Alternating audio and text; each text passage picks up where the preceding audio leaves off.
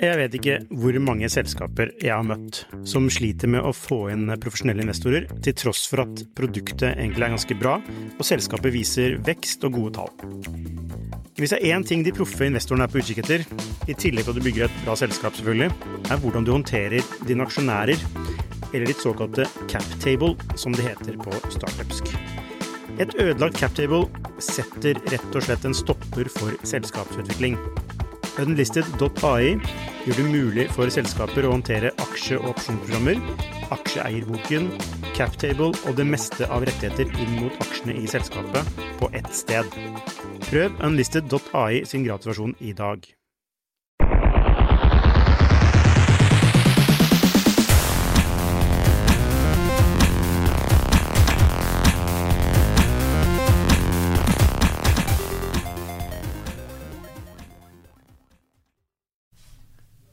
Velkommen til en ny podkast her i Skifter.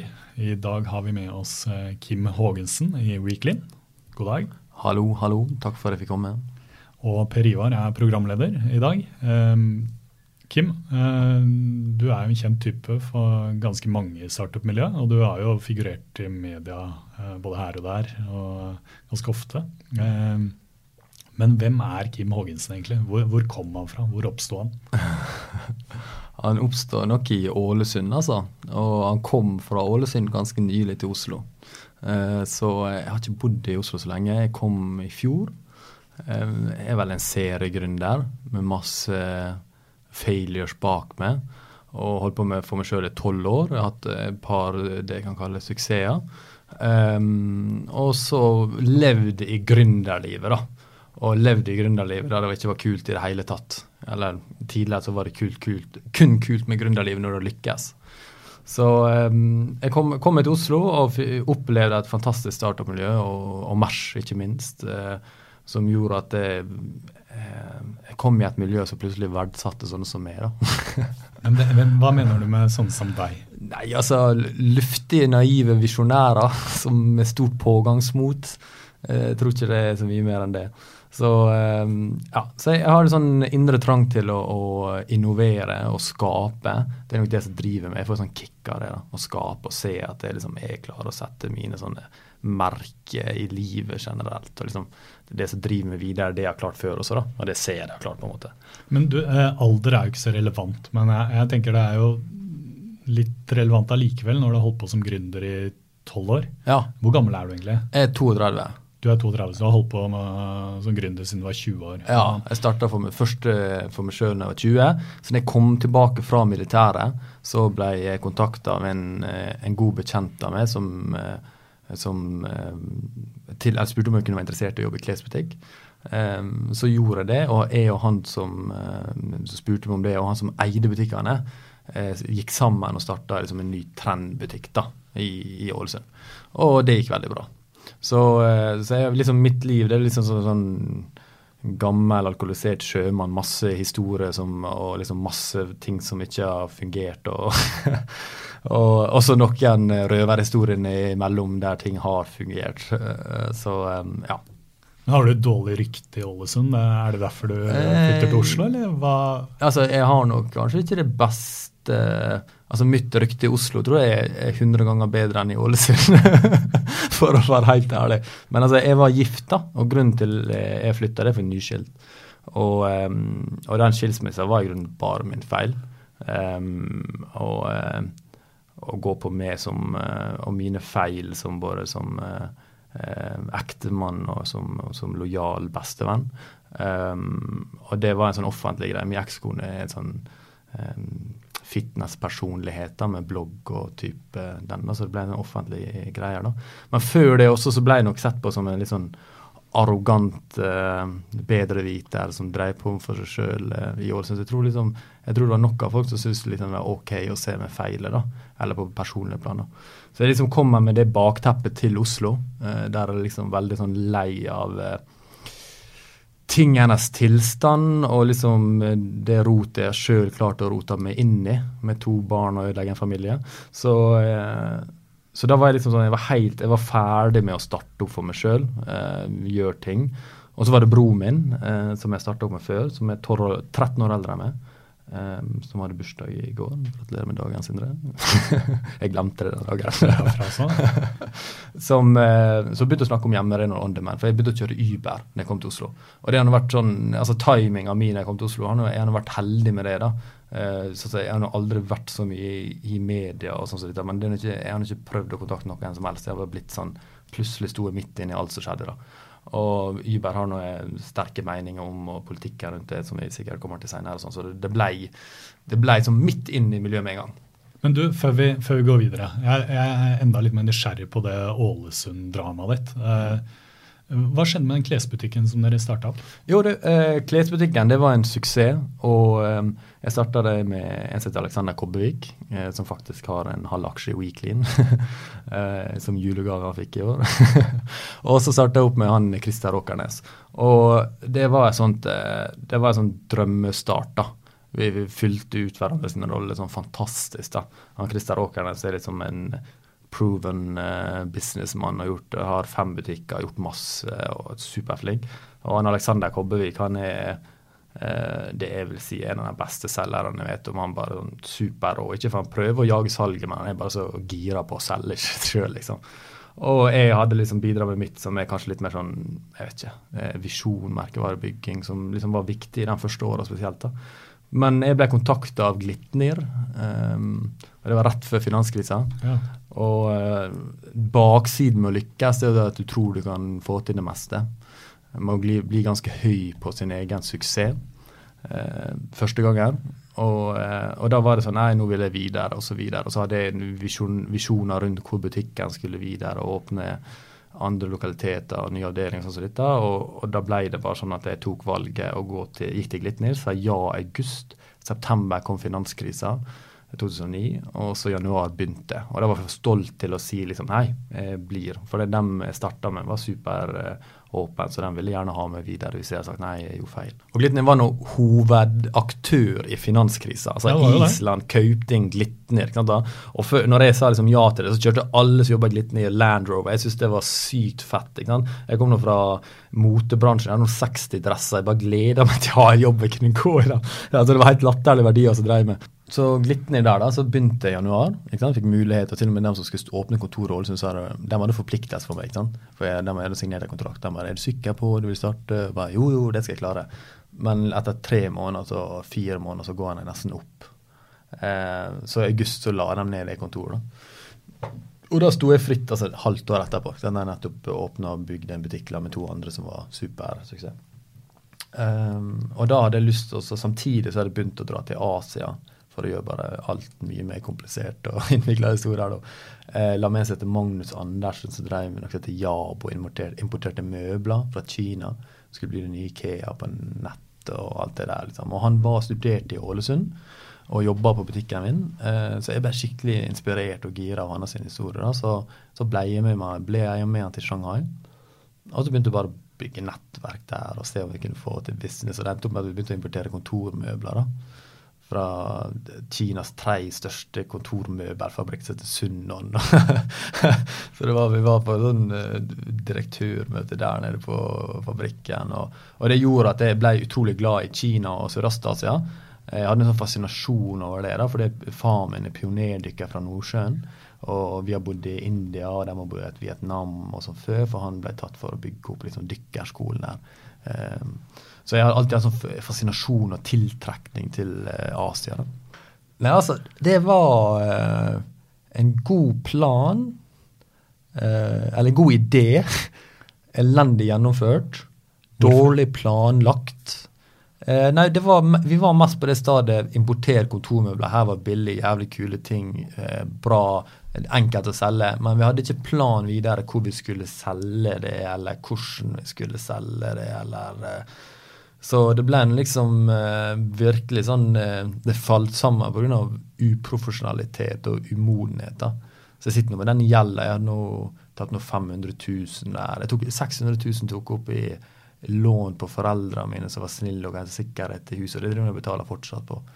Så det var skikkelig det var skikkelig failure, altså. Okay, så da var det sånn som jeg ofte har vært tidligere. sånn Hva skal jeg gjøre nå?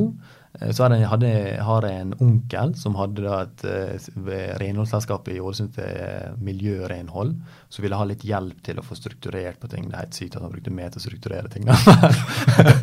men, men, liksom få til merkevarebygging, da, er vel kanskje best å si det er innført, eller det jeg bidro med. Det vil si liksom hvordan skal liksom tilbudsmalene ligge, gå til å gjøre liksom salgsmateriell, hvordan skal vi presentere ting, og liksom så, veldig sånn enkle ting. Grunnen til at jeg da hadde noen andre tilbud, altså grunnen til at jeg valgte å gjøre det med han, det var at han ga meg frihet til å få lov å jobbe med andre ting og se på andre ting. Så der var et år. Og så startet jeg noe som heter Scandinavian Coffee House etter jeg var i Pakistan på, um, med broren min og faren min og noen norskpakistanere på forretningsreise for å se hvordan man kunne gjøre business mellom Pakistan og Norge.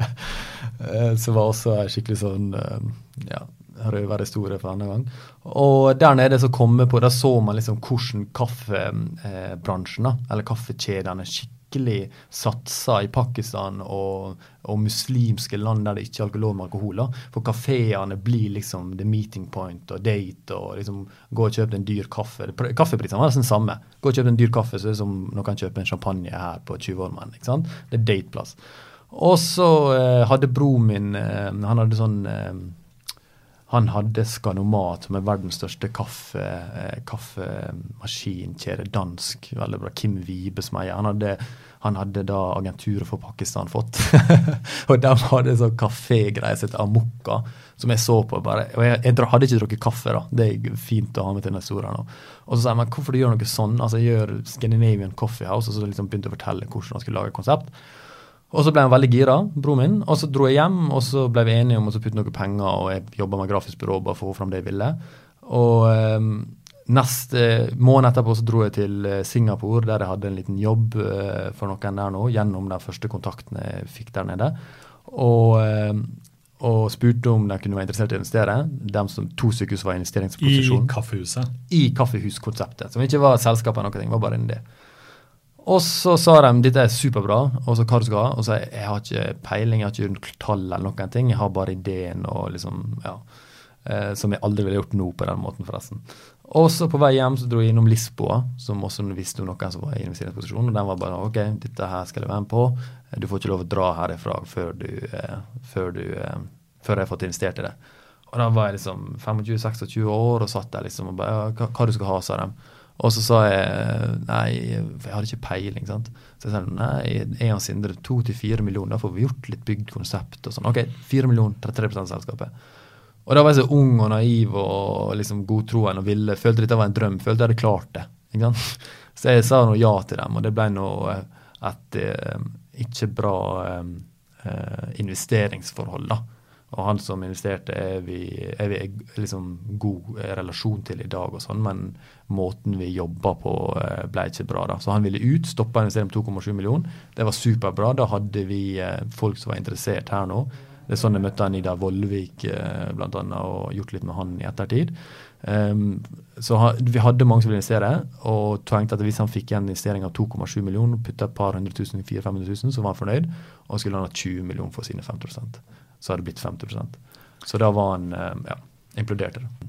det endte med at vi bare la ned hele greia. Altså Det ligger Kypros nå, da. Det er jo noe alt vanskeligere at det ble styrt fra Kypros. Altså, som en ung startup-gründer driver reisen til Kypros for advokatmøte. Det er liksom, Du har tapt allerede, da. Så eh, det det endte opp med etter et halvt år, så det var jeg og Sindre Røsta, min bror, og Jon Voia som hadde det Scandinavian Coffee House.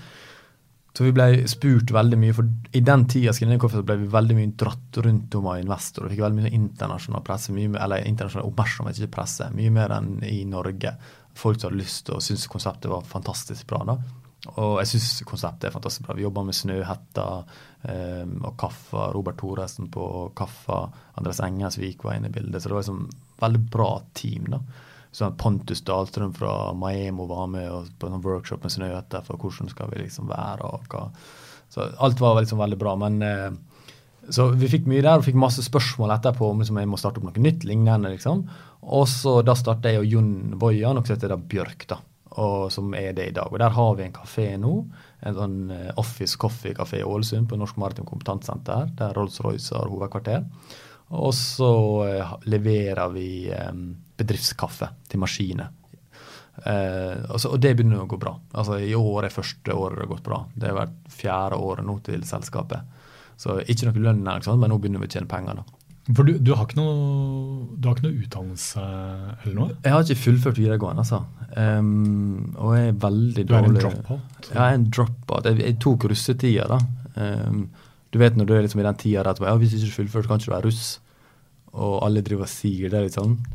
Og jeg tenkte liksom å virkelig, bare var nå der og ble nå så men jeg har ikke vitnemål. Liksom, men angrer du på det, at du ikke ble ferdig med det? eller ja, det samme? Ja, uten tvil. altså Angre er litt sånn vanskelig å si, for jeg, jeg tror ikke jeg hadde klart Hadde satt meg sjøl tilbake i tida. ikke sant? Så hadde ikke jeg Jeg var så og jeg er så rastløs. og jeg er sånn, Hvis ikke ting skjer i mitt tempo, så har jeg lyst til å gjøre noe annet. Uansett, eh, Nå må alle vente på meg, eller så skal alle være med på meg. altså, Jeg er veldig der, da. Så, um, så jeg er ikke noe flink i skolesammenheng. Jeg har ofte tenkt på skolesystem i sånn sett, men altså, det er så feil. da. Jeg, jeg elsker å lære, da. Elsker å lære. Det er det beste jeg vet. Men, men, men hva, var det, hva, var det, som var galt med skolen for uh, unge Kim Hoggensen den gangen? da? Mm, altså, Når du ser tilbake på det, så er det ganske vanskelig å tenke på. For det at jeg fikk til alt. da. Uh, det var ingenting, Jeg hadde ikke utfordringer på det faglige. da, når jeg først med, Men jeg, jeg brukte all tida med å trene. Jeg skulle bli fotballspiller. da. Jeg, jeg, trente mye med Bjørn Helge Riise. Han har storebror Jarne Riise som nettopp hadde gått til Monaco. og liksom som også forma meg. For han var nå i, Da var han OFK i andredivisjon, og han spilte, han spilte der. Og han sto i forsida på Sunnmørsposten, som er lokalavisa i Ålesund. Ikke god nok for andredivisjon. Han var 16 år gamle Bjørn Helge Riise. da. Og vi møttes på treningssenteret samme dag, og jeg bare hva, hva du skal gjøre nå da, Bjørn Helge? For jeg drev og tenkte liksom hvordan jeg eh, kan skal finne på. Og så sier han til meg at jeg ikke er flink på skolen og ikke er smart, så jeg må bli fotballspiller.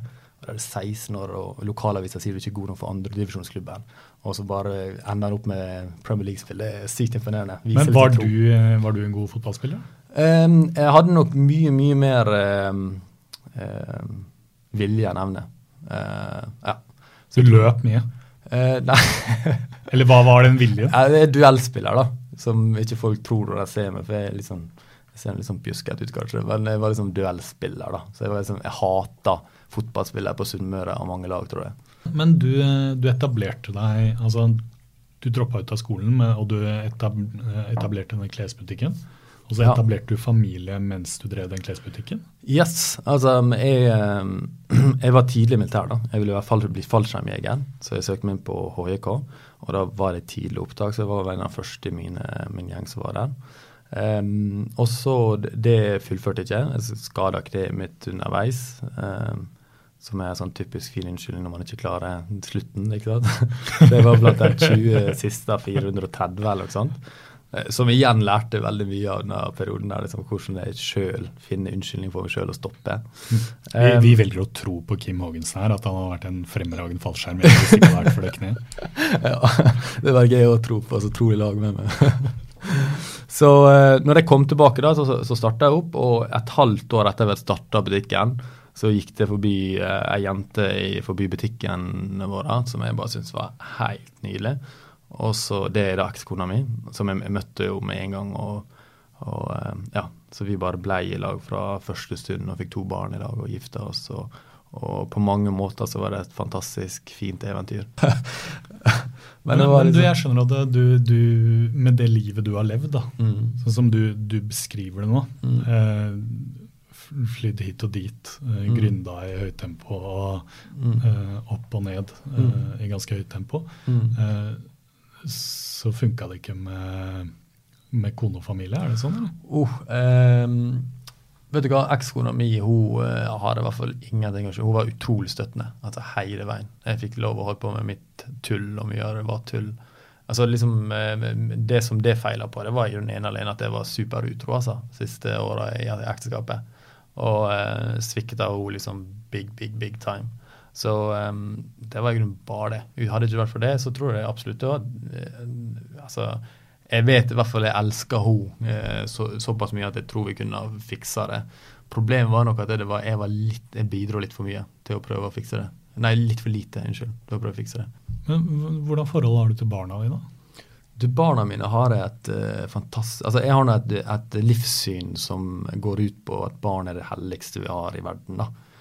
Um, og, og, barna mine hjelper med å være ydmyk med tanke på hvor lite jeg vet, og hvor forsiktig man skal være med å forme dem.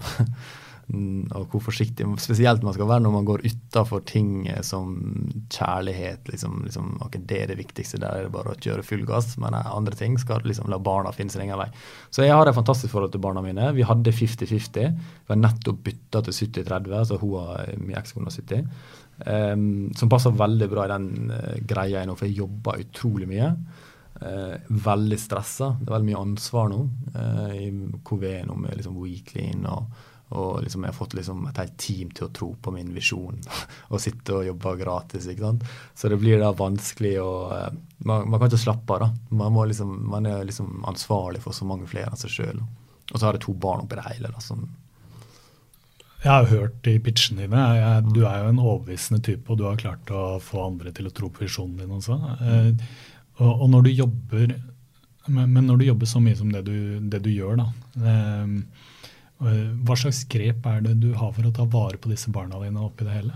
Hvis de er så viktige for deg? Oh, shit. Det er veldig vanskelig. Og, og, det er nok også en sånn ting jeg går og spør meg mye sjøl om. Og det er en sånn Jeg har ikke noe klart svar, altså, og er nok ikke flink nok. Altså, det er sånn Jeg har heldigvis en ekskone som er superflink. Eh, og så har hun funnet seg en ny kjæreste som virker helt fantastisk med barna mine. I hvert fall ut ifra det jeg ser, og det barna mine refererer til. Og det er, sånn, det er utrolig deilig. Jeg er glad over at jeg fikk barn med noen som, eh, som jeg respekterer når det kommer til barneoppdragelse. da.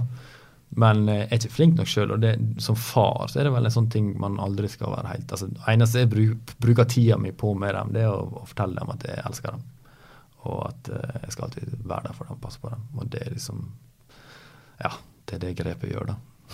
Men, men når du uh, har barna dine i, det, mm. i, disse 30 som du har nå, og de 50 mm. som du hadde, mm. hva gjør du da? Oh, Hvordan er eh, hverdagen uh, da? Altså jeg kan fortelle, altså når, jeg flytt, når jeg begynte med Weekly, da, den er litt gøy hverdagen. For da begynte jeg å kjøre Uber. ikke sant? Så den uka jeg ikke hadde barna mine, så gikk jeg ut i 6-7-tida og kjørte i to timer. Gikk jeg tilbake på Mers og satt og jobba til 6-7. Så gikk jeg ut igjen og kjørte Uber til, fra 7 til 1-2 om natta. Og så var det repeat. Og så fikk jeg barna mine uka etterpå. Og da eh, sto jeg opp, stelte barna, gjør dem klar til skole og barnehage, kjører dem i barnehage. Ut, kjøre noen turer. Det rekker ikke så mange turer, fordi at da har nettopp tida gått rundt på skole og barnehage. Ned på Mers, holde på til fire, tilbake igjen til barna. Eh, få gjerne noen eh, som jeg kjenner til å sitte når barna sover. Jeg fikk eh, Jennifer som jobba på Mers, faktisk var den første som hjalp meg. som Mers og dem crewet på Mers. Det har vært helt fantastisk. Etter, å hjelpe med å komme inn i miljøet og sånn. Så og eh, var ute og kjørte til Tollett, og så opp igjen repeat. Og, og det var greia, men det var noe greia helt til 1.12., da vi lanserte hjemmesida, og jeg ble tatt av politiet, og, og avskilta som Uber-sjåfør. Ikke sant. Um, det skal vi komme tilbake til mer. Men hvis du skal, vi skal gi et tips til uh, andre gründere, uh, både mammaer og pappaer ja. der ute, ja. som ønsker å få det til, men uh, syns det er en veldig frustrerende situasjon. Det å være en hardtarbeidende gründer mm. og ha små barn samtidig. Hva er tipsene? Altså Det er snakk om prioritering. da. Og Hvis du har lyst til å starte en bedrift, så må du prioritere bedrifter. Og det er sånn, Dette snakker ofte, altså Sindre, som jeg har Weekly med, han, han har nå tre barn sjøl. Og det er litt sånn at eh, selv om han kan ha forståelse for meg, og jeg kan ha forståelse for han, at å, det er barn sånn og sånn, så Weeklyn AS den driten opp i hva vi skal for at eh, vi har barn. sånn, sånn, sånn. Og det må man være klar over. da. Man må være veldig klar over det. Det, er mange gode unnskyldninger og grunner til å ikke gjøre startup. Men hvis man skal gjøre startup, så må man finne nok grunner til å gjøre det. Det må, liksom, det må være prioriteringer.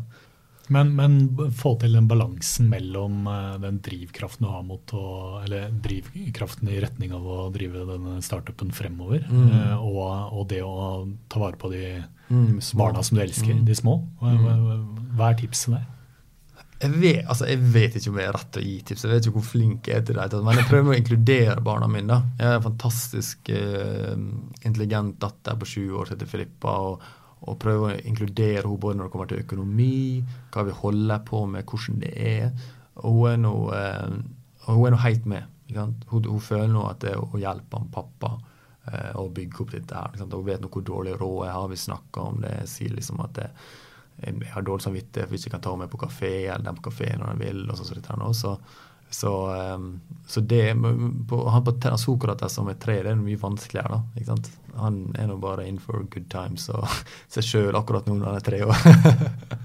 Men hun på sju, er hun bekymra, eller? For, for, det er jo, altså, eh, Når du sier at du har dårlig råd, nei, vi har ikke råd til det, og er du, er du redd for å bli en sånn, sånn fattig jente? Nei, eh, jeg tror ikke hun er det i det hele tatt. Um, jeg tror jeg er veldig flink å kommunisere at jeg, jeg, jeg har kontroll på å passe på dem på en måte. Og de får nå alltid det de trenger, og den omsorgen. Så de har liksom en far som tar vare på dem og passer på dem. og Det er, sånn, det er udiskutabelt for henne å kjenne. Det kjenner hun på kroppen. på en måte. Mm. Så kan du peke på bildene i ideen at der er kule pappa, som ja, alle snakker om? Jeg driver og gjør det når jeg viser driver og viser det. Pappa er the shit, ser du Da blir du stolt, da? Nei, hun blir sånn Så det prøver å gjøre litt. Er det teite pappa allerede? Ja, jeg prøver å gjøre meg litt sjøl så teit pappa. da, sånn, Gi henne kyss utenfor skolen og sånn. Det liker jeg ikke. Det, det er jo litt for gammel. Nå går andre klasse. ikke sant? Du, Vi må faktisk, for de som ikke vet hva Viklin er, ja. som bare si det. Ta 20-sekunderspitchen. Okay. Uh, we are the future of uh, services delivered to your home and your workspace, connecting demand with quality service and good times. We clean shit. Det er, det, er det, det er en form for uh, vasketjenestens ja. Airbnb, ikke sant? Det er masse ord. som altså blitt veldig mye omtalt som Uberns uh, svar på renhold. Uh, noe som vi hater, men jeg forstår at det blir brukt. da. Uh, du kan enkelt on demand da, spørre om vask fra oss til hjemmet ditt eller til arbeidsplassen. Så vi går inn og prøver, vi prøver å disrupte renholdsbransjen, som vi er godt i gang med da, nå. Jeg hørte han eh, Jeg var på Product Tank her i forrige uke og på sånn paneldebatt med han CEO-en av uh, Shipstack Growth. og så Han sa det at eh, hvis jeg hører noen si han skal disrupte et marked, så vil vi aldri investere i dem. Men uh, det er på en måte det vi gjør. Ok, da, da, vet vi hva du holder på med, og så kan vi gå tilbake til Uber-historien. Ja. ja. Yes. Så 1.12. Eh, for et år siden altså, så skulle vi lansere da hjemmesider der kunne gå inn og, og, bestille vask. Vi hadde begynt å vaske før det. altså Min filosofi er ganske greit. Begynn å levere produktet, og så bygg teknologien på sida, så la det møtes en gang i fremtida. Og det møtes snart. Det har ennå ikke møtes. Um, og da, når jeg gikk, og var, jeg hadde barna da så når jeg gikk fra Marstad, jeg prøvde å gå sånn halv fire, sånn jeg skulle få ta meg én Uber-tur eh, før jeg går og henter barn og kjører etter barna. Og da blir jeg stoppa ned på Barcode i den ene turen av politiet. Så springer Stopper med full rushtrafikk også. Springer frem i bilen, åpner opp døra. holdt på å si, roper jeg skal ha telefon, nå skal jeg ikke overdramatisere. Men få telefonen med en gang. Eh, det satt eh, passasjerer der og fikk meg ut og begynte å avhøre meg. Først så sa jeg at jeg ikke hadde kjørt Uber, da. Men så tok hun telefonen hvis ikke det var lov, tok telefonen min og begynte å åpne opp appene. og gikk inn, gikk inn, Jeg hadde Uber-appene. Um, så da ble jeg avskilta. Så det endte med at jeg, må, jeg gikk ut uh, litt før jobb for å kjøre en tur for å få litt mer penger før jeg henta barna. Og jeg med å ta taxi opp til skolen og barnehagen for å rekke det. det var sånn. Og Da sto jeg på barcode og tok skiltene mine og jeg så opp og jeg tenkte faen, dette må være en mening med. Nå skal alt gå imot og lansere Weekly en dag. Det er eneste inntekta mi. Så, ja. så det var Uber-historia mi, altså. De klippa skiltene der? Ja, de skrudde av skiltene mine. Man kunne, man kunne ikke kjøre, jeg spurte om de kunne kjøre meg til barnehagen til og med. da. Men de kunne ikke gjøre noe som helst. da. Og politiet var, de, de var supersnille. altså. Jeg syns de er altfor aggressive i forhold til hva det er. Det er ikke liksom menneskesmugling de prøver å ta. Men de var supersnille. men politiet gjør bare jobben sin. Uh, så uh, ja, hva skal man si? Altså, Politikerne er dem vi peker fingeren på. ikke sant? At vi har, bor i et land der det er så mye å, er det lovlig, ikke lovlig? Det, det skal ikke være så vanskelig Altså å finne ut av det. Og liksom, Når man peker fingeren på politikerne, så handler det om folket. Altså Politikerne er folkevalgte. Folk må engasjere seg til å si hallo, altså. Men hadde de spana på deg? Ja, de hadde fulgt etter meg litt med sivilbiler. Så jeg begynte å prate med politiet. Ja, 'Hvordan dere fant ut av det?' Og så sa de nei, det vil ikke si, men vi har våre metoder. og Jeg har ikke peiling på hva de gjorde. Jeg vil ikke si det. det. Men, men, til det politiske ved det. Ja. Eh, hva tenker du om det?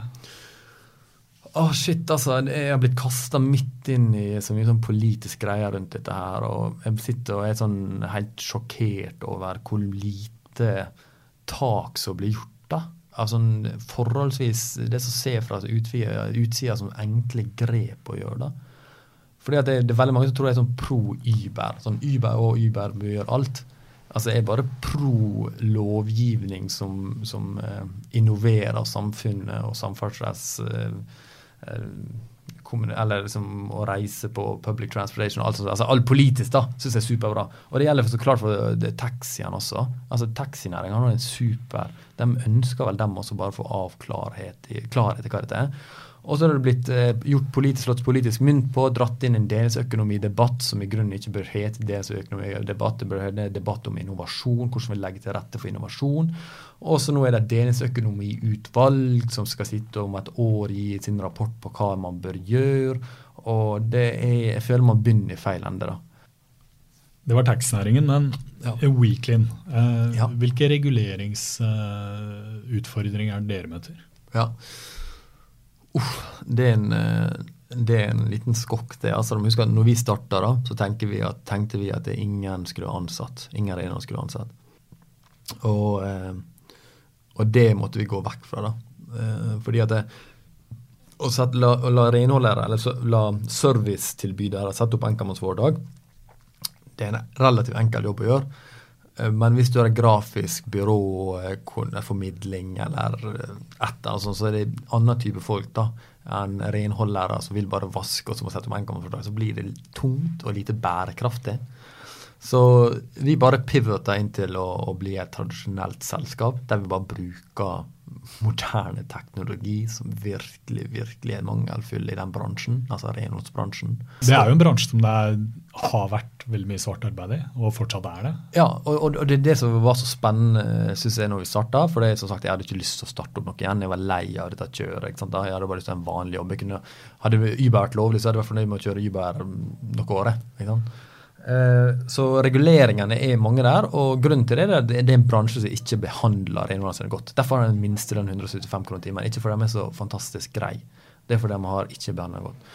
Og, og, vi har hatt utrolig mye hjelp med reguleringer fra Abelia, som er liksom NHO sin teknologiavdeling, opp mot skatt og alt mulig. En av tingene, når du starter, da, vi du prøver å bygge et tech-selskap, så har ikke du lov å levere renholdstjenester i Norge hvis ikke det er offentlig godkjent renholdsbedrift. Som er i grunnen en bra greie å være. Men grunnen til at de har det sånn, det er fordi at det, det er en bransje som er dårlig, eller vært veldig ja. Um, så en sertifisering for å være renholdsbedrift? Ja. Ok. Ja. Det må du ha. Og, så, så, det, så, det, er veldig sånn strenge ting. Så Arbeidstilsynet var liksom tidlig på oss da, og sa liksom vi må komme og gå gjennom dere og sånn som dette her. og og så spurte vi liksom, eller Sindre sa dialog med meg hvorfor da? Nei, det er så mange, dere har vært så mye i media, så det er mange som har ringt og sånn som dette her nå. Og vi, no, vi er nå så stuereine som det går an å bli. ikke sant? Og vi er noe mer stuereine enn de fleste tradisjonelle. Eller ja, vi er alltid på stell. ikke sant da?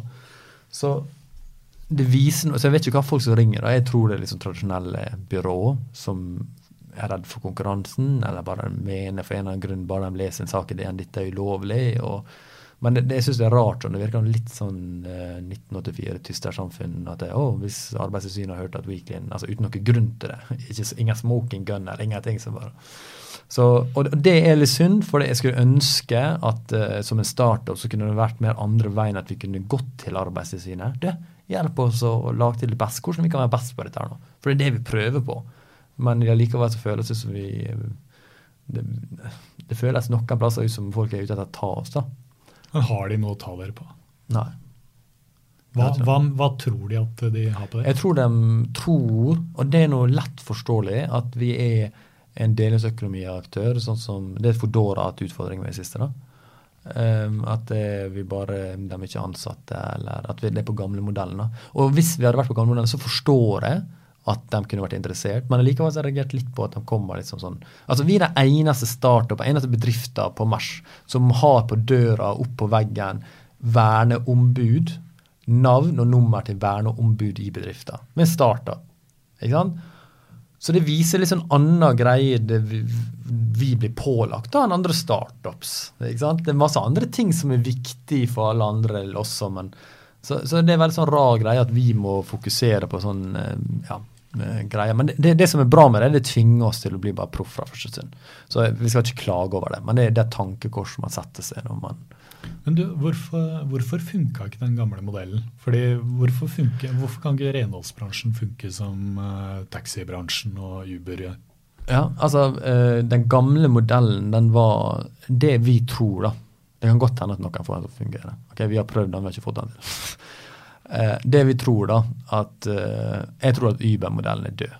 ikke sant? Og det er ikke jeg som sier, og det, det, det er fordi mange i Silicon Valley snakker og snakker om dette. ikke sant? At det, det, er ikke nok med bare teknologi som setter sammen demand og forespørsel. Du må ha noe mer. Og det tror jeg på. Og jeg tror fremtida er, er veldig sånn menneskefokusert. Altså menneske sentrum, Gode tjenestetilbydere. Så jeg tror hvis vi kan bygge renholdere, som om de jobber 10% i selskapet, eller 90% eller 80% så er de bare jeg er på jobb, Weekly er en fantastisk arbeidsplass, her skal jeg gjøre mitt. og ja, det tror vi er fremtiden. Derfor vi, vi har satt av 10% i selskapet til renholderne. Så selger vi 300, for 300 millioner om fem år. da, Så går 30 millioner fordelt til renholderne på timer de har vaska. Så det er sånne ting, det er vår måte å skalere på. Det er det vi har troa på. det. Da tror vi vi kan få tiltrekke oss den beste som gjør den beste jobben, og, og vil bare gjøre det på ja. Men uh, var det sånn at det ikke dukka opp? Eller nei, nei, nei, hvorfor, ingen, eh, hva, hva var problemet? det, det, var ingen problem, men du mister den der personlige tilknytninga i sterk grad til Weeklyn hvis du er bare en sånn hvem som helst som ikke ser oss, ikke vet hva vi er all about, altså kjerneverdiene våre. Ikke sant, da? Hvis ikke du vet hva som driver oss og setter oss i ansiktet. Vi har, vi, vi, har et uh, slogan i selskapet 'If you're too cool to clean, you're too cool for us', som handler om at alle i teamet, admin, må ut og vaske for å lære seg, men også for å være og møte andre partnere, som vi kaller renholderne. Så, så, det handler om alt det der. Da, liksom at en får den uh, viben som Weekly handler om. Bygge en stolthet. Ja, stoltheten. Altså, vi bygger den det, det, er liksom we, det er liksom det vi alle er inne i. Liksom. Vi er in this together. Og, ja. men, men, men, da er dere jo Da høres dere bare ut som et uh, helt vanlig, men ganske kult vaskselskap, da. Ja, og det vil jeg si absolutt vi er også. Og det ofte blir liksom sånn jeg forstår, altså Vi har vært en del av delingsøkonomien, på en måte, og vi har faktisk ting i, i roadmapen vår på Tekno som gjør at vi kommer til å bevege oss inn i delingsøkonomiverden neste år også, i en viss grad. Og, så derfor er det sånn, Jeg sier ofte at det, vi er ikke delingsøkonomi. Vi har ingenting med delingsøkonomi å gjøre. Hva er det som er tech med Weeklyn? App. Appen. Ja, ja. Hva, hva, hva, hva, er det som er spesielt med appen? Eh, på våre sin app så kan du enkelt bestille, bestille hjemmerenhold. Og så jobber vi med teknologi opp mot bedriftsrenholdet, men det går mye mer på rapportering og key metrics til bedriftskunder. Så det er ikke så mye sånn ja, interface, user interface-ting å snakke om. Liksom. Det, er det, det, er bare en samling av metrics. Men kunne jeg ikke bare sendt en mail og bestilt dere, eller hvorfor trenger jeg en app for å bestille vasketjenesten? Hva er det som gjør det bra? Det er for enklere å kommunisere hva som blir gjort. så, så man får liksom, Ideen er at det, akkurat det du ser og du bestiller, det går til partner eller renholderen, og det er det den skal utføre. Ikke sant? Så når det går inn med oss nå, så er det sånn Nå driver vi og lanserer oppgraderingen disse dagene her, da, så det er stor forskjell på det jeg snakker om nå, og det som blir en uke eller to eller tre. Og, og, da er det predefinerte valg, så du kan sette 20 sånn minutter til badet eller 10 minutter til kjøkkenet. og så du er med å velge. da. Så foreslår vi også hva du vil bestille ut ifra bestselgere.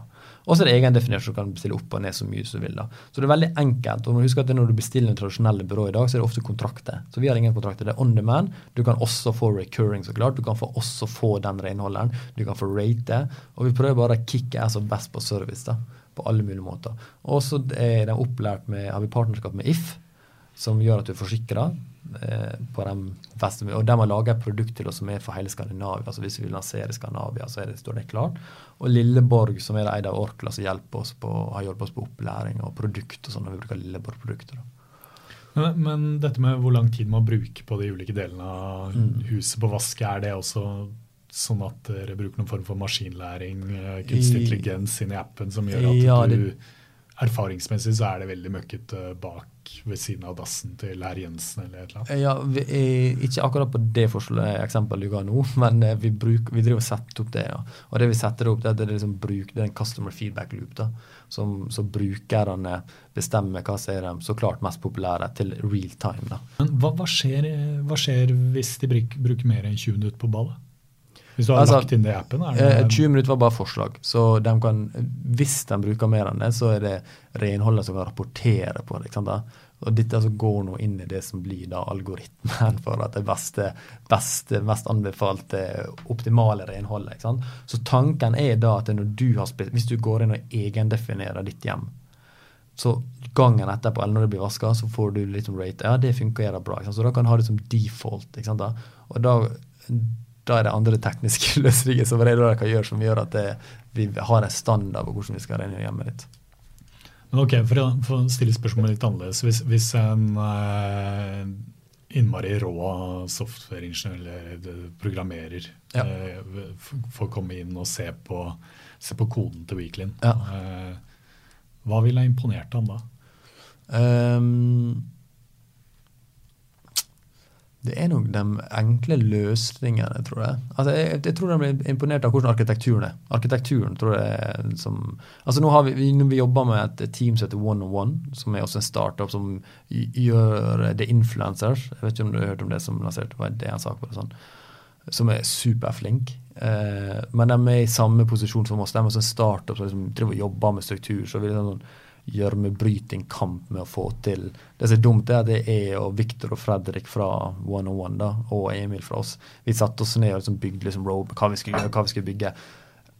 På en litt ustrukturert måte, så de sliter med det og nå, liksom. Men nå har vi fått inn vår nye CEO, som uh, DJ, som uh, setter opp kan store prosjekter. Så, um, så vi driver og strukturerer opp det.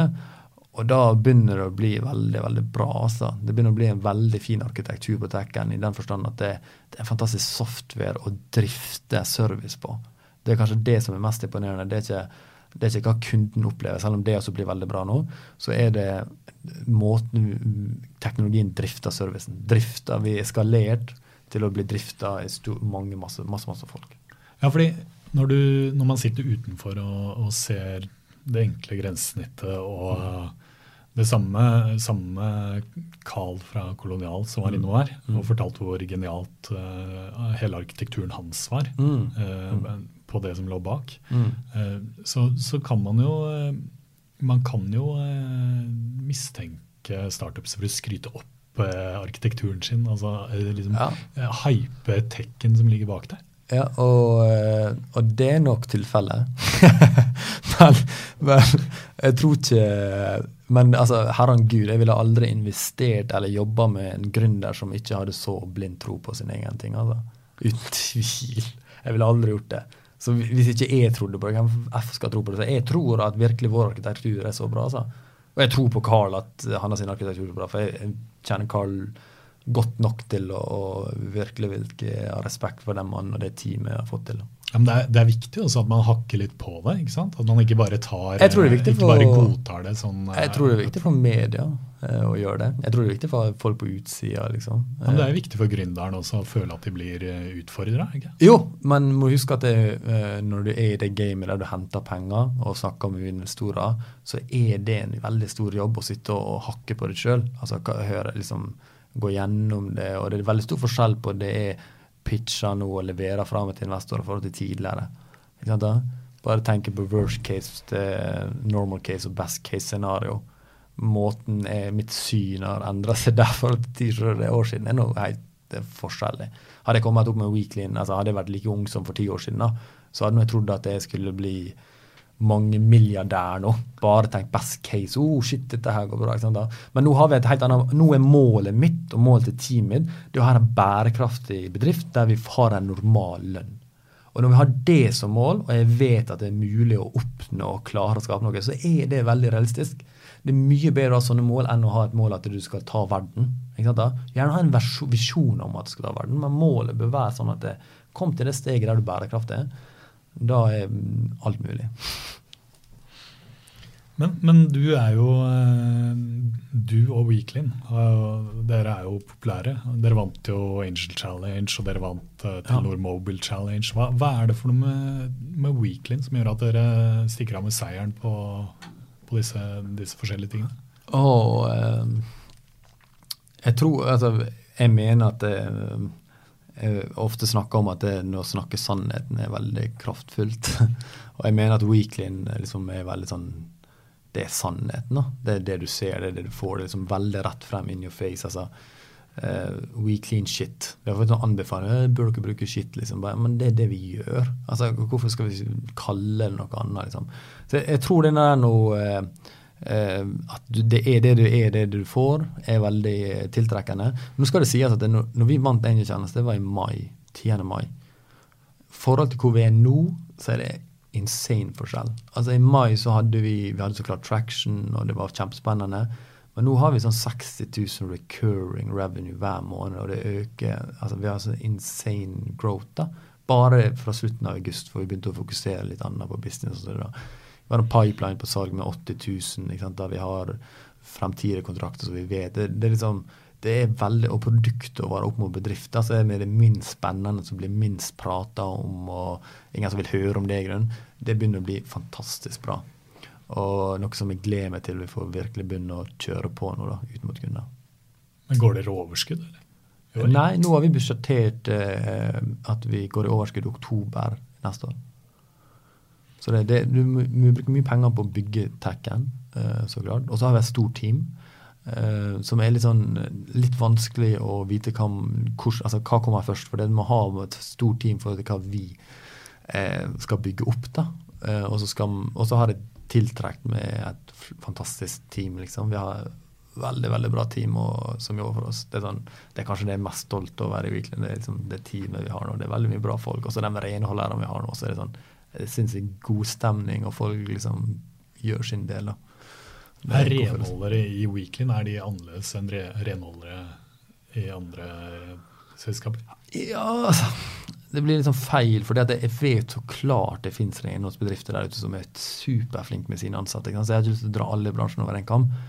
Men vi er, altså Weeklyn er en bedrift av liksom moderne hippier. Det er vi som jobber her. ikke sant? Og det er så klart tiltrekker seg renholdere. Altså liksom Vi er veldig sånn vi gjør en sånn mystisk secret sauce i Weeklyn. Og det at vi er hyggelige og menneskelige og oppfører oss med normal folkeskikk mot renholdere. Og for en eller annen grunn så er ikke de vant til det. Men jeg, men jeg, husker jo den finalen i Angel Challenge i mai. Ja. Eh, og da, da, snakket jo du litt om eh, globale ting ja. også. Ja. Du, du, snakket om eh, skalering, og, og, men nå sier du at du er fornøyd hvis det bare går rundt og dere får decent lønninger? Nei, nei, nei, det, det er helt det jeg sier. Altså, så klart vi tenker internasjonalt, og det er masse spennende som skjer for oss internasjonalt. Um, og, eh, og jeg, har noen, jeg, har veldig masse spennende kontakter internasjonalt, som når det bare snakker om investering, ekspansjon sånn som dette. Uh, men den store drømmen, det å ha et selskap der vi bare får lov å gjøre på det vi gjør nå, har en normal inntekt. Ingen har lønn nå. ikke sant? Det, det, er et pass å ta på seg. Da. Det er et utrolig tung ting å bære. Da. Så hvis vi har en normal lønn og får holde på med det vi gjør nå, så tror jeg vi er uovervinnelige. Så opp mot investorer nå, så er det sånn at det er sånn som jeg sa at det, i mai når vi var en angel channel, så hadde ikke vi så mye, men nå har vi så mye. Så det er sånn rar greie med investorer. For jeg har vært veldig tilbakeholden alt når det kommer investorer, fordi jeg har vært gjennom det før, og jeg føler ikke vi har vært klar over det ennå. Jeg føler vi må ha litt til, litt til, litt til. litt til. Men nå er det sånn at jeg har bare lyst til å riste investorene. bare, vet du hva, jeg har vært med på mye og sett mye. Nå begynner det å bli bra, det vi gjør. altså. Nå begynner det å bli skikkelig skikkelig spennende. Så jeg gleder meg, jeg gleder meg, gleder meg fremover. Og, ehm, og tror at det kommer til å bli veldig bra. Men det som er utfordringen med investorer, det er at vi ser at investorer som liksom, har de samme verdiene for oss. For vi bryr oss faktisk ikke om penger. Og det er veldig vanskelig for folk å forstå for investorer at det vi virkelig ikke gjør. Men så klart er det viktig for oss å holde strukturen, liksom ha eierskap i selskapet, så vi har kontroll og alt sånt som dette her nå. Så vi ønsker liksom investorer som bare ser det samme som oss, bygger vi opp. Og hvis alle gjør sin del, så kommer alle til å tjene uansett. Ikke sant? Så, ja. Men eh, er det vanskelig å finne? Um, det kan være vanskelig å kommunisere at vi er det shitte. At vi med, altså, kjerneverdiene våre, det, det, er faktisk det vi som driver oss. vi har en visjon om bærekraftig bedrift som liksom tar hensyn på alle nivå. Og det er liksom, det er vanskelig å komme inn til investormøte første gang bare Hei, vi har gode kjerneverdier, vi handler bare om de riktige ting. Liksom. Alle sier det på en eller annen måte. Sant? Verdier, alle snakker om du må ikke verdier i selskap, hva er verdier i driveren dine, bla, bla, bla. Men det er så få som mener det. Det er sånn som advisory board på en pitch deck under en start. og sånn, Der har du han, og der har du han, og han har gjort sånn og sånn. og sånn. Det er sånn uh, uh, group masturbation der det står bare kjente navn som ikke hjelper eller bidrar i det hele tatt. Jeg har fantastiske folk som bidrar til Weekly når kommer, men det er, det er faktisk ikke de mest kjente navnene jeg kjenner i startup-bransjen som hjelper oss mest. Og det, det som er så rart, for det i investorgreier så har de lyst til å ha de mest kjente navnene. så de gir en sånn det vil si falsk trygghet da, på at dette her er mulig. Men, men verdisettet til eh, investorene mm. Venturekapitalister som kommer inn og skal, skal, putte penger i noen startups. Ja. Eh,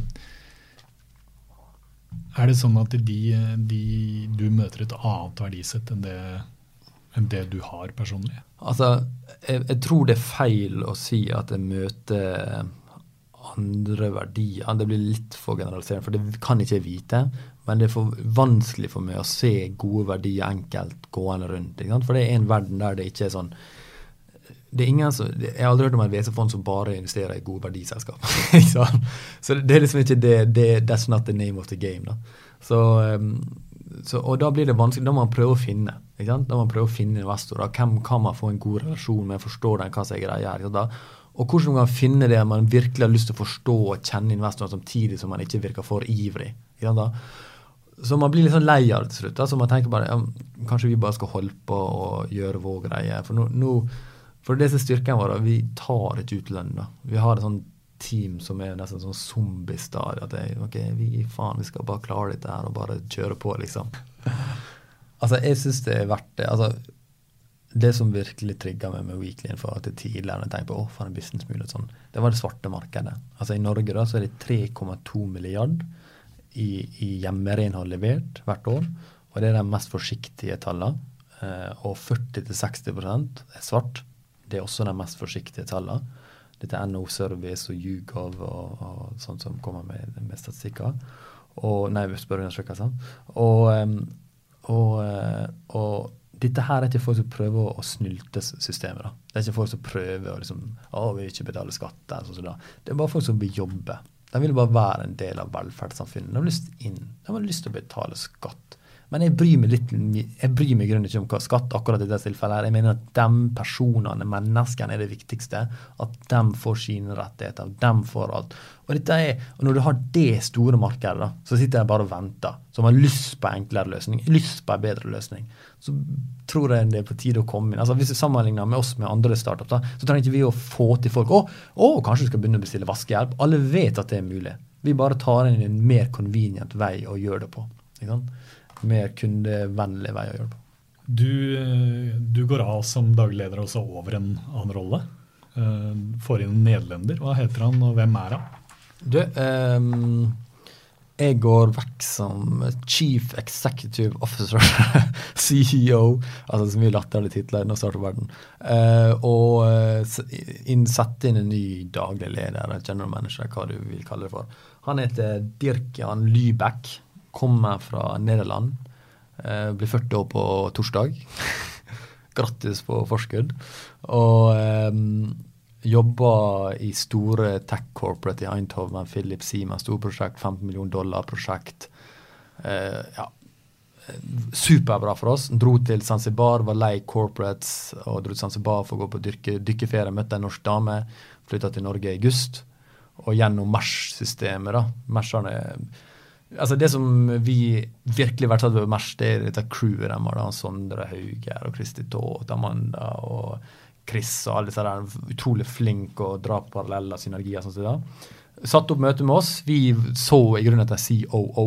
Eh, og jeg gikk rundt og tenkte at å, jeg trenger en personal assistant, men det jeg i grunnen trengte, var en sjef. så, eh, så, han har vi fått inn. Og da får jeg gå mer over på salg. Eh, så mitt ansvar er external communication, investorer. altså Jeg og broren min eier nå nest det meste av selskapet, så vi er nå på syv år. Um, så ja, Og så setter han strukturen og tar final word i day to day. Ja. Så det, det virker veldig lovende. Fantastisk, fantastisk fyr. Og um, passer rett, glir rett inn i teamet. Du, eh, det som gjentar seg litt når vi sitter her og snakker sammen, det er, det er at du, eh, du, liker å fremstille deg selv som eh, litt rotete. Litt, mm. litt lite systemer. Mm. Ustrukturert. Mm. Men er det sånn at du også liker å undervurdere deg selv litt? Uh, at du gjør deg mindre enn det du egentlig er? For du er, du, du er jo en flink fyr. Uh, ja, men jeg er veldig flink på Det er veldig spesifikt det jeg er flink på. Altså Jeg har sånn spisskompetanse på, på, noen ting, liksom. Så jeg er veldig dårlig på andre ting. Um, så nei, jeg tror, jeg tror ofte jeg undergraver meg for å snakke sånn ærlig om tinga. Uh, jeg tror det er ofte det, for å forklare det enkelt. Jeg kunne, jeg kunne ofte tenkt meg jeg kunne gjort det positive mer i ordlaget om meg sjøl også. At det var sosialt akseptert. Men det er jævlig vanskelig i sosiale sammenheng å si bare Nei, jeg er fantastisk god på sånn og sånn og sånn, og bla, bla, bla. så, men jeg har veldig sånn ikke være i tvil, jeg har god sjøltillit på mine egenskaper og hva jeg er flink til. Uh, men jeg er veldig ydmyk på det jeg ikke er flink til også, og det er masse. Og da er det så konge å få inn folk som er flink på det, og du ser liksom å, For jeg ser det han sitter og gjør, det kunne jeg også gjort. Poenget er at han gjør det på en time, jeg kunne brukt tre dager på det. Det er det som er forskjellen. Men hvordan, hvordan, ser vi i det daglige at du er ustrukturert, f.eks.? At du er en rotekopp? Eh, for det første så er jeg jævlig dårlig å si nei. Jeg sier ofte ja til ting, og jeg, vil, jeg liker å være liksom involvert i alle deler av selskapet. Og da blir det 'Å ja, det var det nå.' Ja, sånn og sånn. At det blir sånn veldig mye ja, Og det, det, da, da, går det utover fokuset mitt, som går utover produktiviteten min. Så jeg er veldig bevisst på det. da, For guds skyld. altså Det er noe det viktigste. Hadde det ikke vært det, så hadde det vært en vandrende katastrofe. Så det handler bare om å utvikle seg sjøl på de tinga. Så ja. Men Er det sånn at det er vanskelig for en gründer å innse de tingene der? Trekke seg unna det? Jeg tror at det er som gründer så eh, Hvis man er sånn som meg, så er det lettere å bli gründer, for da er det ikke så stort steg. Og så har man litt sånn, da er det ikke så bra å være gründer, for det er så ustrukturert. Og de som er veldig strukturert, de har veldig problemer med å bli gründer, for det er et stort steg å ta for dem. Og så, jeg tror det er litt sånn som dette. Så, Carl Muntikå som var her, sant? han er noe Uh, kjenner ikke veldig godt. Liksom, vi prates og tar av til øl. Sånn, så dette med fantastisk flink, strukturert. Er med på nabobil. Jeg, altså, han er fantastisk flink, kommer fra Airbnb. Jeg tror nabobil er helt riktig å hente han inn som admirer. uh, det er veldig masse flinke strukturer. Det er liksom to forskjellige Det betyr ikke at de ikke er flinke på det jeg også er flink til. Da. De betyr bare at de er veldig flinke på struktur og er ikke flinke på det. Jeg har ikke lyst å være en som sitter og ser målet, metrics og budsjetter. Jeg syns det er veldig gøy, men jeg har ikke lyst, det vil ikke jeg skal være som hovedjobben min i det hele tatt. Jeg digger å gå rundt og snakke om det vi holder på med, for det nå begynner å bli så bra, det vi holder på med. liksom. Så det elsker jeg å gå rundt og selge, eller hva man skal kalle det. Dere er jo på ganske kort tid blitt en av de mest kjente startupene i denne hypen som kan, man kan, kanskje kan kalle det nå. Mm. At det, det, skjer mye, og det er en bølge, og, mm. og mange kaller det en hype. Mm. Eh, hva tenker du om hypen som folk snakker om? Er det en hype, eller ja, hva er det vi er inne i? Jeg tror det er hype, uten tvil. Altså, og du merker det um, Jeg føler jeg ser det jeg, jeg, har et litt annet perspektiv på det fordi at jeg har vært så lenge gründer og vært i Ålesund, som ikke er den mest hypa gründerplassen i Norge. Um, og så ser jeg også den, den Altså Bare at vi sitter her og prater om startup, og bare det DN sin satsing og E24 sin satsing på gründere, det, det er superhype. Og jeg skrev en kronikk i NRK om som var død over gründertrend, død over gründertrend, som handler om disse tingene her nå. fordi at det, det, det tiltrekker seg veldig mye opportunister og unicorn slayers. Altså det, det er drømmere. Som ikke er noe galt å være drømmere i det hele tatt, men det er bare viktig med gode verdier. Ikke sant? Gjør det for de riktige grunnene, ikke være opportunistisk rundt det. Og Jeg tror det er bobler også. Og, eh, men grunnen til det jeg tror det ikke gjelder oss, det er for at vi har harde matrix og hard cash som akkumulerer seg hele tida. Derfor jeg vet at det ikke gjelder oss i det hele tatt. Jeg er mer bekymra for folk som er nødt til å skape en ny etterspørsel. Hypen, hvordan eh, ser man at det er en hype? Og eh, det kan jo sies lett med hvor mye vi har vært i media og jeg har vært i media. Rett før jeg var her nå, så så eh, var jeg avfotografert av DN, som sendte en fotograf en halvtime for å ta bilde til et stykke som kommer opp lørdag. Altså, altså, det er sånne ting, Jeg har ikke tida alltid å svare med media. da, Så det er veldig rart. for jeg, Ikke Oslo, tror jeg, for den, den som ser hva som skjer, men jeg tror sånn Ålesund hjemme, så tror det veldig mange som tror at jeg, jeg går rundt og jager media. Men det er andre veien, da. Og det er en hype, da, tror jeg. At plutselig er så mye viktig, og det skal skrives om. og liksom, Det er tydeligvis lesere til å, til å lese alt det der. Men eh, ja. Men da, da, blir jo du også et ansikt på hypen. Er, ja. er du bekymret for det? Nei, fordi at det er grunnen til vi er altså Vi holder på med Weeklyen. Altså, det er konkrete tall og det er konkret business som ligger i bunnen. ikke sant da? Så om folk har lyst til å ta mitt ansikt og si at det er delingsøkonomi, eller vi er gründerskap eller vi er et eller annet. Så liksom, jeg er ikke redd for det, fordi vi, vi driver med verdiskaping nå hver dag. Så det er ikke noe det er ikke en boble. Så, så det, det, er tradisjonelt bransje der vi leverer tjenestetimer som vi fakturerer. Det er veldig sånn straight forward. da. Eh, så vi er nok ikke den som blir først ramma av. Altså hvis, men social network, hvis noen starter opp det eller, altså tenk alt, det, det, er mye der som, som kan bli hypa i lag. Da. Vi ser litt, jeg har nå vært med en gang hos eh, Mersa styre, der han går gjennom medlemmer. skal gå og sånn, Så det fins noe av det. da, Litt sånn veldig sånn luftige ting. Som ikke, ikke, ikke gale i det hele tatt, men mye vanskeligere. Og hvert fall Hvis du får høy prising på det tidlig, så vil jeg kalle det boble. Men er det noen som bare spinner rundt også? Uten at, de egentlig, uten, uten at de egentlig har noen ideer, men at de tiltrekkes av miljøet? Ja, det er det.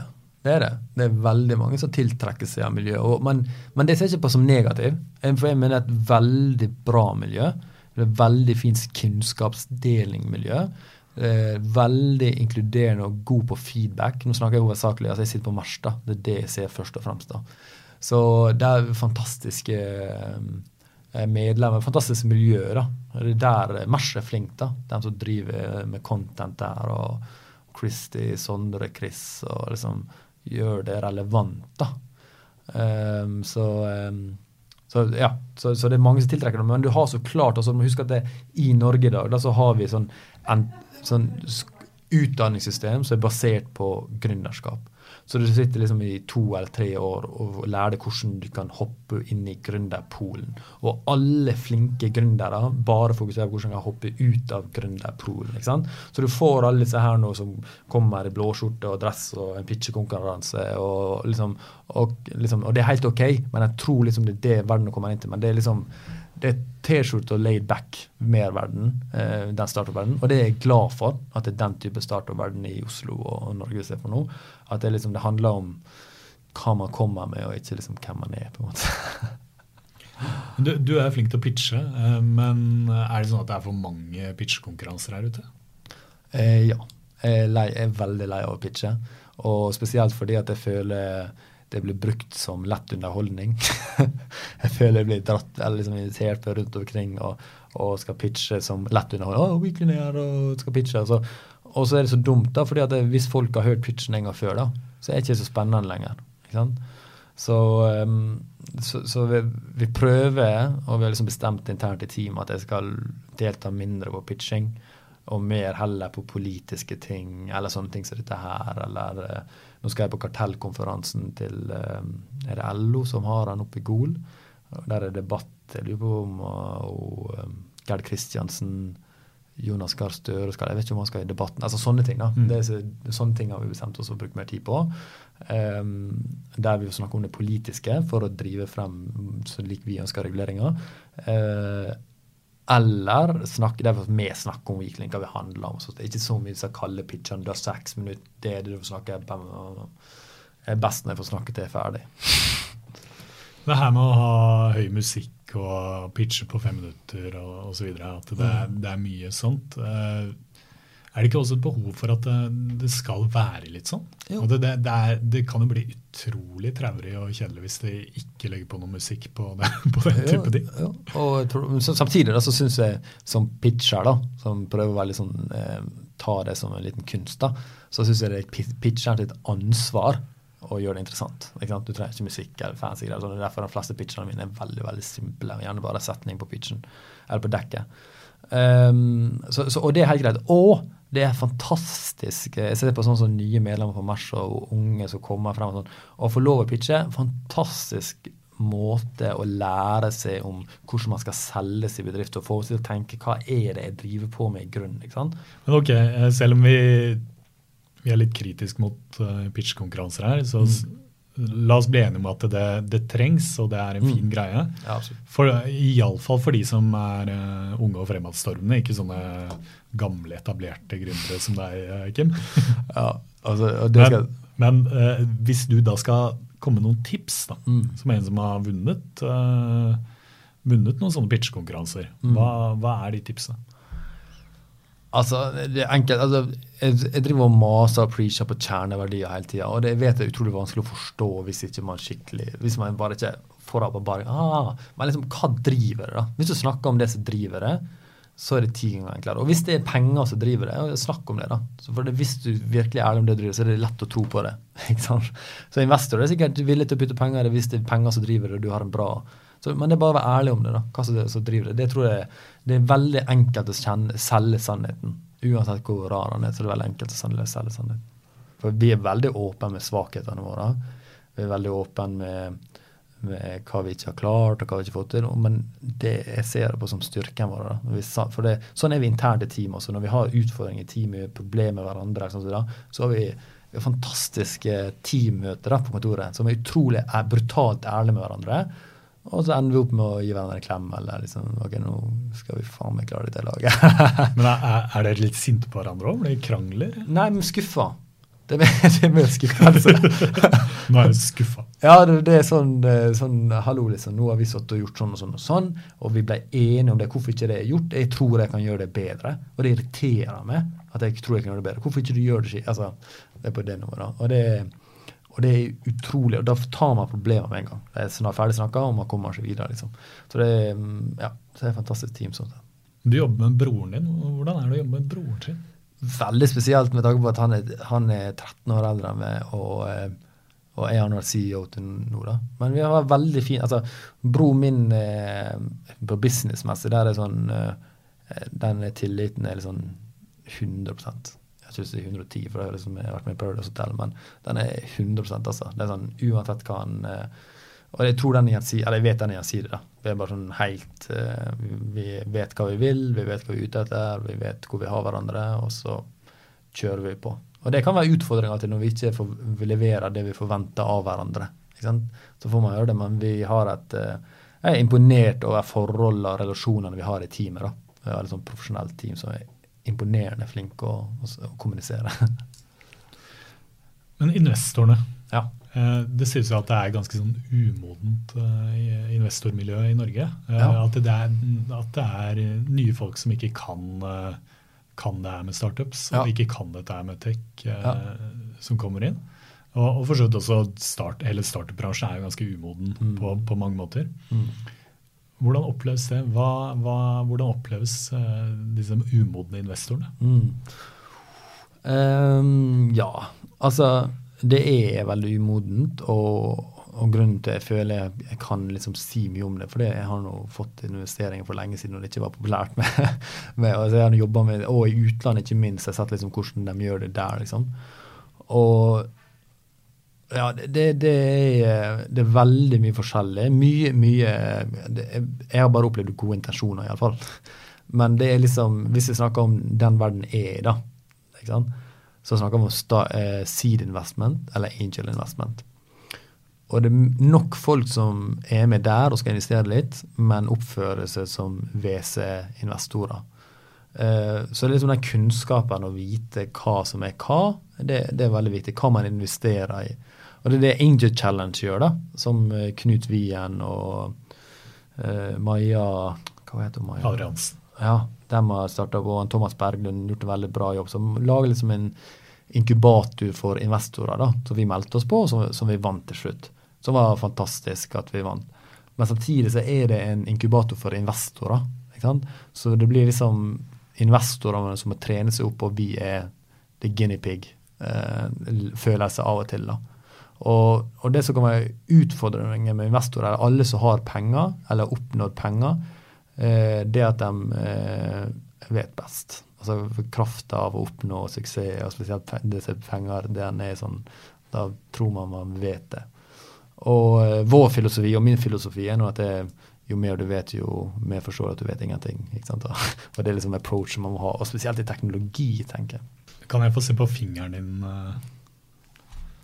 Der har vi en finger, og det er, det er en uh, halv finger, kanskje? Er halv Tre fjerdedels finger, kanskje? Ja. Li- Lillefinger. Ja. Og jeg leste i en eller annen nettavis at eh, Mm. den er kappa fordi du ikke ble millionær før du ble 30. Stemmer det? Altså, det, det er sant med modifikasjoner, da. Altså, det sier at det, eh, da jeg var 21 eller 22, og nå har dere hørt litt alt jeg har gjort, altså, ting gikk nå bra. Og jeg sa at hvis ikke jeg, jeg har lykkes med det jeg vil når jeg er 30, så skal jeg ikke feire 30-årsdagen min. Som var liksom Å, sjukt å ofre det, da. Tenkte jeg det. Og så året etterpå så sa jeg ok, hvis ikke jeg har nådd det jeg vil når jeg er 30, så skal jeg kutte av min lillefingeren. Og, eh, og så sa jeg det til ekskona mi, det eneste jeg delte det med. Og så min beste venn eh, som jeg har Bjørkland med, Kaffeselskapet, han liksom fikk høre det. og og han liksom ja, 'Hva du mener du lykkes?' Nei, 'Skape det jeg vil.' Ja, 'Hvordan du kan måle?' Jeg bli millionær, da. Ikke sant da? Så det var liksom aldri å bli millionær som var greia. da. Det var liksom å skape sin greie og så ansvarliggjøre ditt eget valg, for det var opp til meg. da. Ikke sant da? Det kan ikke skylde på noe annet enn fingeren. Så, eller i, i, annet enn meg. Så det symboliserte fingeren til slutt. da. Og så når jeg var 26, så tatoverte jeg en liten ring rundt lillefingeren. Og når jeg var 30, eller fire måneder etter jeg var 30, så gikk han. Hvordan gjorde du det? Jo, med kniv. Selv? Nei, altså, jeg ville ikke ha bedøvet. Det fins litt lektyre på det, faktisk. For det, det er noe som heter jubitsume fra Japan. Og fra føydale Japan da, så var det slik at hvis du var the greatest sword fighter, så kapper kappa du av det tuppen av lillefingeren for å vise 100 til hengivenhet til your tribe. da. Um, fordi du kan ikke klare det sjøl. Og 40 av kontrollen på sverdet det ligger i tuppen av lillefingeren. Dette leste jeg om, altså, så jeg forsto ikke det før jeg kutta den for det, ble så sykt mye svakere i høyrehånda. Det er helt sykt, og det var tuppen. Um, og så um, og så tok yakuzaene, altså japanske mafiaen, etter hvert. altså Derfor ligger mye lektyre ute om hvordan man skal gjøre det. Og det er ingen problem å kutte altså hvis du doper eller ruser deg på et eller annet alkohol eller smertestillende, men det ville ikke jeg gjøre. For det er liksom, hele greia med fingeren var liksom botemiddel. på alt det jeg ikke hadde fått til. på en måte. Og så eh, Ja, så jeg måtte få noen til å, å kutte den av. Så har vi laga en sånn kunstfilmprosjekt ut av det. Der vi snakka før og filma når vi kutta av. og så det sånn fire minutters film og noen bilder fra Marius Bøckdal. Veldig flink fotograf. Jeg møtte han da han tok første bilde med til DN for med Skin and Coffee House. Og, ehm, og det var tanken at det skulle bli en type kunstutstilling. da, Så jeg tenkte å gjøre det i Amsterdam, for jeg vil ikke gjøre det i Norge. for det blir sånn, I Norge blir det sånn 'Å, du kutta i fingeren. Gjorde det vondt? Hvorfor det? Millionær?' altså, Det er liksom, det er noe mer og noe dypere som jeg har tenkt på rundt det, da, som jeg syns er veldig interessant og melankolsk vakkert, på en måte. Men, men er du ikke redd for at folk uh, tror at du er helt ko-ko når du gjør det? Jeg, jeg, jeg syns det er vanskelig. Jeg, jeg tenker at det, jeg, det her med egentlig sitte ned og snakke med Kim Haagensen hele natt for å forstå at han kappet seg en kroppsdel fordi Ja. han ikke lyktes. Ja. Jo, jeg har full forståelse for det. Og det kan godt hende han har rett. Altså, jeg vet ikke om jeg er ko-ko. Det kan godt hende at jeg er gal. At jeg går rundt og tror at hele verden er gal. Men det kan godt hende at jeg er. Har du fått noe ut av det? Det gjør? Eh, altså For meg så var det en nær døden-opplevelse, da. altså eh, Det var eh, Altså, jeg, jeg kunne relatere med en gang når jeg sto der liksom sånn, OK, kom an, liksom. Eh, da kan jeg relatere til det jeg tror sånn folk har når de tar livet av seg. At eh, hele kroppen sier nei, men du bruker hodet til å styre over. Jo, liksom, du tar kontroll over kroppen da. Men måtte du bindes fast? Nei. Jeg tok fingeren sånn, og så la jeg den på kanten av bordkanten. Bare lillefingeren opp på bordet og fingrene nedenfor bordet. Og så kutta vi derfra. Og så tok vi bilder sånn etterpå. Det blødde veldig lite, for du vet, det blir sånn sjokk for eh, blodårene. Og så, når vi begynte å bandasjere, så svimte jeg. Ehm, for meg så handler det om å ansvarliggjøre det sjøl. Altså hvis jeg går rundt og går og tenker at ah, nå skal jeg lykkes når jeg er 30 og gjøre det jeg vil, og bla, bla, bla, og jeg vet at det er opp til meg liksom, så sånn, Ok, Skal du gå rundt og være en sånn prater, eller skal du liksom For det det det jeg frykter mest. da. Jeg frykter mest å ende opp med å bli en prater. da. Jeg, syns jo ser at du har gått fra å være en eh, litt sånn uansvarlig gründer til å bli en veldig sånn ansvarlig gründer. Nå, nå, nå er det arbeiderne, og de skal ha det bra, og, Mm. videre.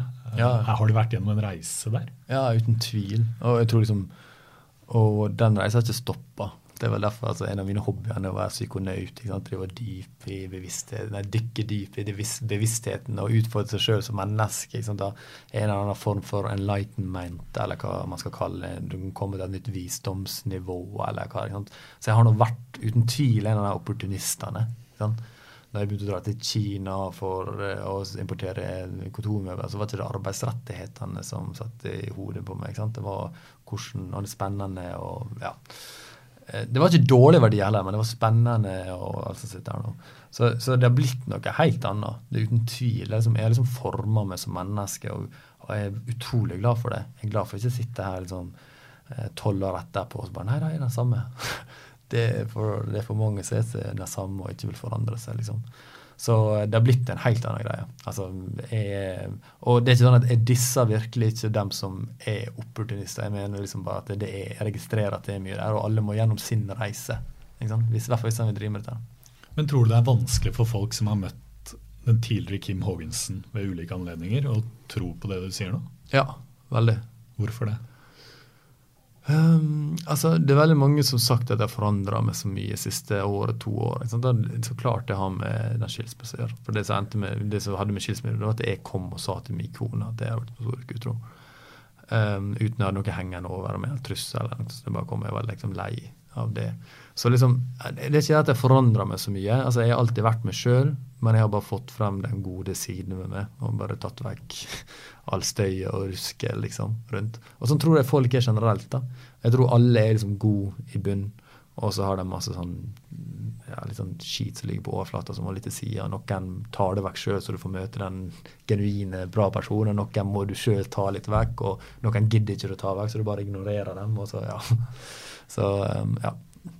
Så det, det er stor forskjell. Jeg forstår at det folk ikke altså Dette er at vi gir tilbake til renholderen. og dette der, Jeg forstår at folk som har møtt meg tidligere, ikke tror på at jeg ikke bryr meg om penger lenger. Det forstår jeg.